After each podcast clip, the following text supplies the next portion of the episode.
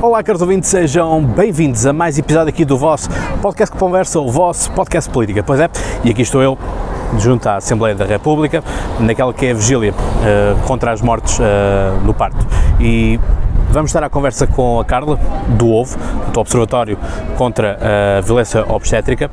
E é curioso, e aqui é um dado que eu vos lanço, que a única televisão que aqui está é a SIC, portanto não há aqui mais nenhuma equipa de reportagem sem ser uma câmara e o carro da SIC está ali daquele lado. E portanto aqui estamos nós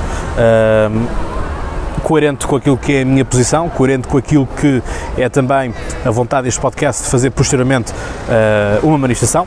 E, portanto, uh, é bom estar aqui também e perceber, ao fim e ao cabo, aquilo que se vai exprimindo aqui, aquilo que vai uh, sendo dito e também aquilo que vai sendo ocultado e, sobretudo, o questionamento, que é, sobretudo, porque é que os números não batem certo e, sobretudo, como é que é possível nós estarmos com erros atrás de erros e mesmo com esses erros atrás de erros, continuamos a tocar na mesma tecla, que é fechar mais, uh, mais uh, as maternidades, uh, o serviço de obstetrícia nos hospitais, para concentrarmos tudo em três super maternidades.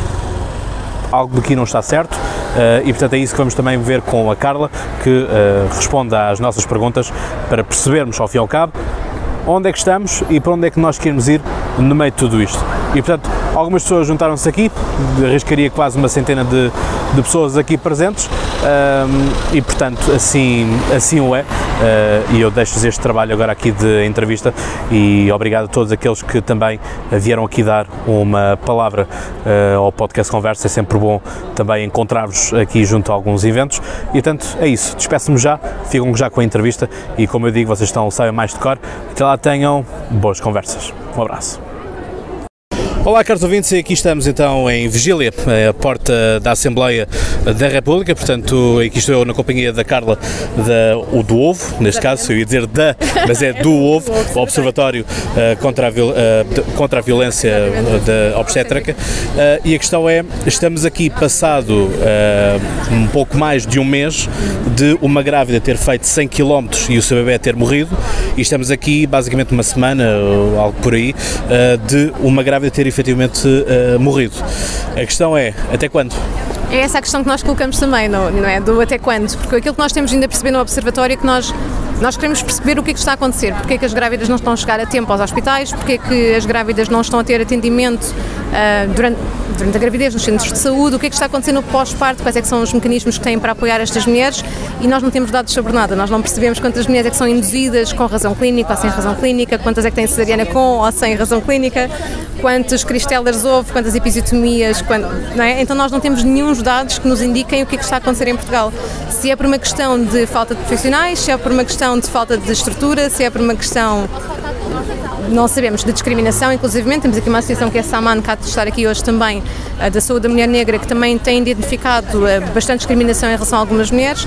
Nós, para percebermos isto, precisamos de dados. E esses dados não existem em Portugal. E a questão é porquê é que não temos esses dados? Exatamente, essa é a questão. Aliás, nós fizemos esta vigília aqui hoje exatamente por causa disso. Nós sabemos que são 119 mortes, eh, nós percebemos também, eh, a nossa equipa, enquanto estivemos a recolher dados, que os dados do SIC não, não se batem certo com os dados da, do INE, e a DGS também identificou isso e questionou o INE qual é que era porque esta discrepância. Nós percebemos que o INE retira as mulheres que morreram eh, durante o parto cá em Portugal ou durante a gravidez, mas que não são residentes em Portugal, portanto eles retiram desse total. Vamos supor, estou a dizer números ao calhas, vamos supor que morreram 30 mulheres e que sim que eram estrangeiras e não residem em Portugal. Ou sim que não contam. Exatamente.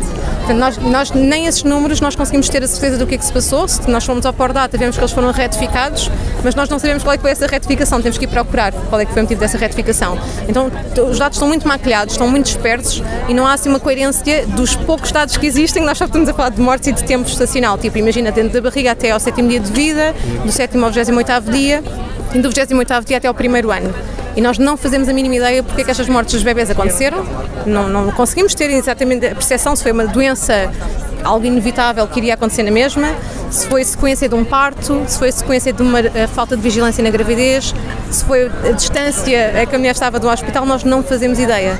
Isto é muito perigoso. Nós, para conseguirmos melhorar o Sistema Nacional de Saúde, nós temos que saber o que é que está a levar a estas mortes infantis e maternas neste momento e não temos dados. E estamos aqui a pedir esses dados. Muito bem, eu aqui, pronto, vou fazer aqui uma nota muito pessoal, uh, que é, é, engraçado como os números, uh, e enfim, é uma coisa que eu digo, os números dizem sempre aquilo que nós quisermos que eles nos digam. Exatamente. E a questão é engraçado como eu tive pessoas na minha família uh, que morreram por outras, por outras questões, mas foram registrados como morte de Covid, ah, quando as pessoas nem sequer tinham Covid. E aqui é engraçado como as pessoas morrem durante a gravidez ou, ou, ou no, no, todo o seu processo, desde o dia 1 até ao fim, mas depois não são contabilizados. Tem assim uma certa sabemos, piada. É, nós não sabemos de nada. Portanto, aqui em concreto, nós não conseguimos perceber o que é que aconteceu. Porque há várias coisas que podem levar a uma morte, há coisas que são inevitáveis, vão sempre morrer, infelizmente, mulheres e bebés durante a gravidez ou o parto. Isto é facto, vai acontecer sempre, há coisas que não são controláveis. Mas das coisas que são controláveis, nós temos que perceber o que é que podemos fazer para melhorar. E nós, para sabermos o que é que vamos fazer para melhorar, temos que saber onde é que estamos a errar, o que é que está a acontecer. E esta proposta que foi feita por este comitê que se organizou, que são sempre as mesmas pessoas, para dar uma solução a este caso, a solução está a passar por ser fechar todas as maternidades e deixar três grandes maternidades no país.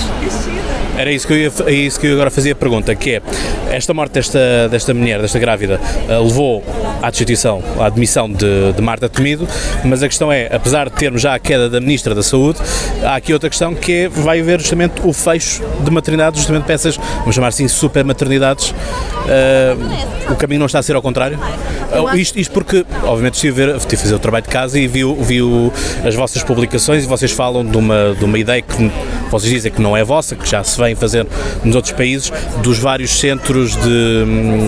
de centros de, centros nascimento? Nascimento. Portanto, qual é que é o caminho, o verdadeiro caminho a adotar?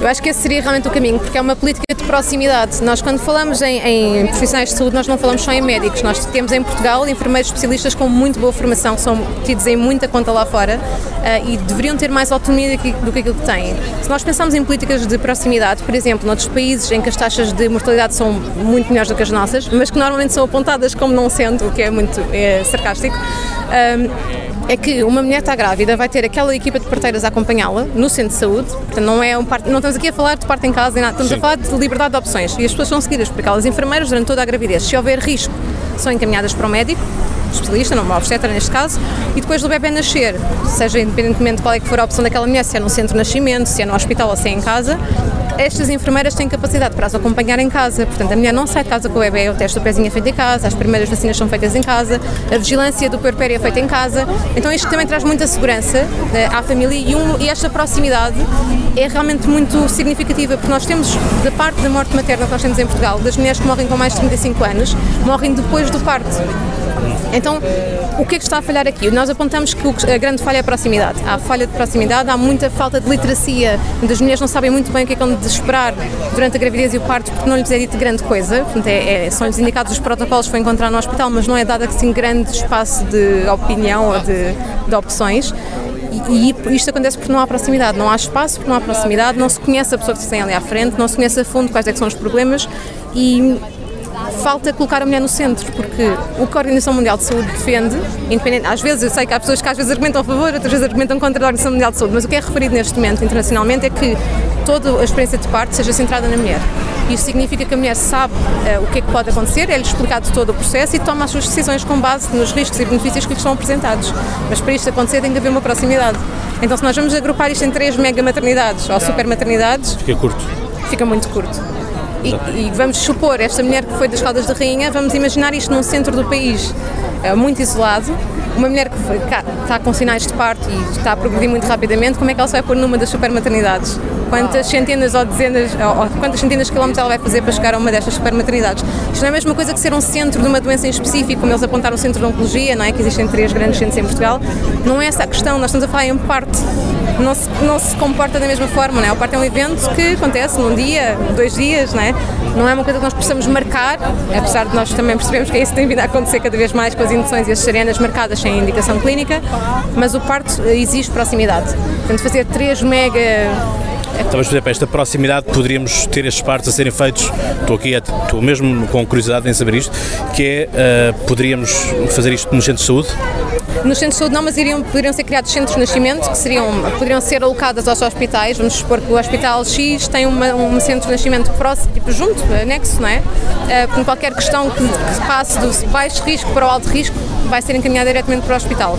Também defendem que podem haver centros de nascimento isolados, portanto, maternidades, que era a antiga maternidade maternidade, que seria neste caso um centro de nascimento, com muito mais equipamento. Antigamente havia aquelas enfermeiras mais curiosas.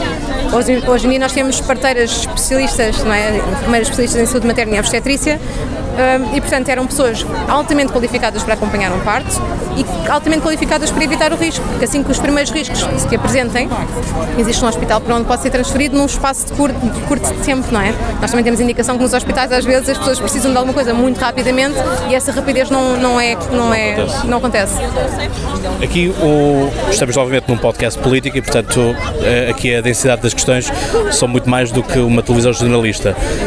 Como é que têm estado a comportar os partidos políticos nesta questão? Bem, nesta questão, eu creio que os partidos políticos não percebem ainda exatamente aquilo que está a acontecer em relação à obstetrícia. Estão a incluir de uma forma muito semelhante àquilo que o resto do, do universo da saúde comporta, não é? Mas podemos dizer que dos comunicados que nós fazemos e de, dos contactos que nós fazemos aos vários partidos, aqueles que nos têm respondido são de facto os partidos mais à esquerda que têm entrado em contato connosco. Nós ainda não nos reunimos com ninguém, nós somos uma, uma associação muito bebê, digamos assim, não é? Eh, começámos a fazer isto há, há menos de um ano, só em novembro completamos um ano. Eh, mas não temos sentido grande resposta eh, de partidos. Eh, os, que tivemos neste momento foram partidos mais à esquerda, não vamos identificar nada em específico porque o nosso objetivo não é político, nós queremos manter partidárias.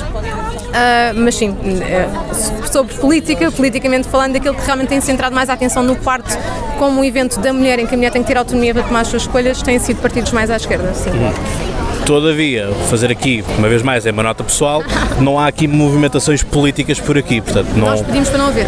Pronto, mas ainda assim nós sabemos que mesmo quando as sessões, e eu falo com conhecimento de causa, quando nós pedimos para não estar, quando lhes interessa fazer manchete das coisas, eles acabam sempre a aparecer uma bandeira ou outra. Também não, devo, não sei se viu a nossa manifestação do 1 de novembro, houve partidos que quiseram falar e quiseram se expor e nós pedimos mesmo para saírem, portanto nós não... Sim, mas pronto, é um, por isso é que eu estou a dizer, é uma nota minha, não, sim, sim, sim, não é para vincular não, o, nem o queremos Nem queremos que, que haja... Nós sabemos que existem pessoas que realmente são, claro. são militantes e estão aqui representantes de partidos, o que é sempre importante, nós queremos que todos os partidos olhem para esta uhum. questão porque são as pessoas que estão dentro da Assembleia da República e podem exigir dados mais do que nós, porque nós exigimos dados há muito tempo, desde o dia 6 de novembro estamos a exigir dados. Uh, mas, portanto, como somos só uma associação, não é um, um observatório, não temos tido ainda uh, nenhum dado oficialmente dirigido a nós. Uh, os partidos políticos têm força para impor essa, essa demanda, não é? Para exigir que esses dados sejam apresentados. Portanto, aquilo que nós esperamos é que todos os partidos, independentemente, todos os partidos democráticos que estão na Assembleia da República. E vocês vão pedir alguma audiência a alguém do Ministério da Saúde? Temos pedido, pode não ser o Ministro, pedido, ah, o Secretário de Estado. Temos pedido constantemente, temos constantemente entrado em contacto e ainda não é fomos atendidos. Não resposta?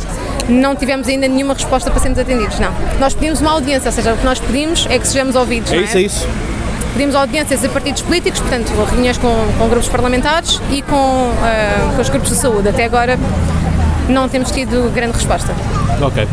Uh, Carla, muito obrigado uh, por esta, este bocadinho também, porque é sempre importante uh, partilhar aquilo que muitas vezes não chega às pessoas, não é? portanto lá está esta proximidade também que, que, se procura fazer e pronto, a pergunta que fica no ar é até quando? É? Até quando? É a nossa pergunta também. Obrigada. Obrigado.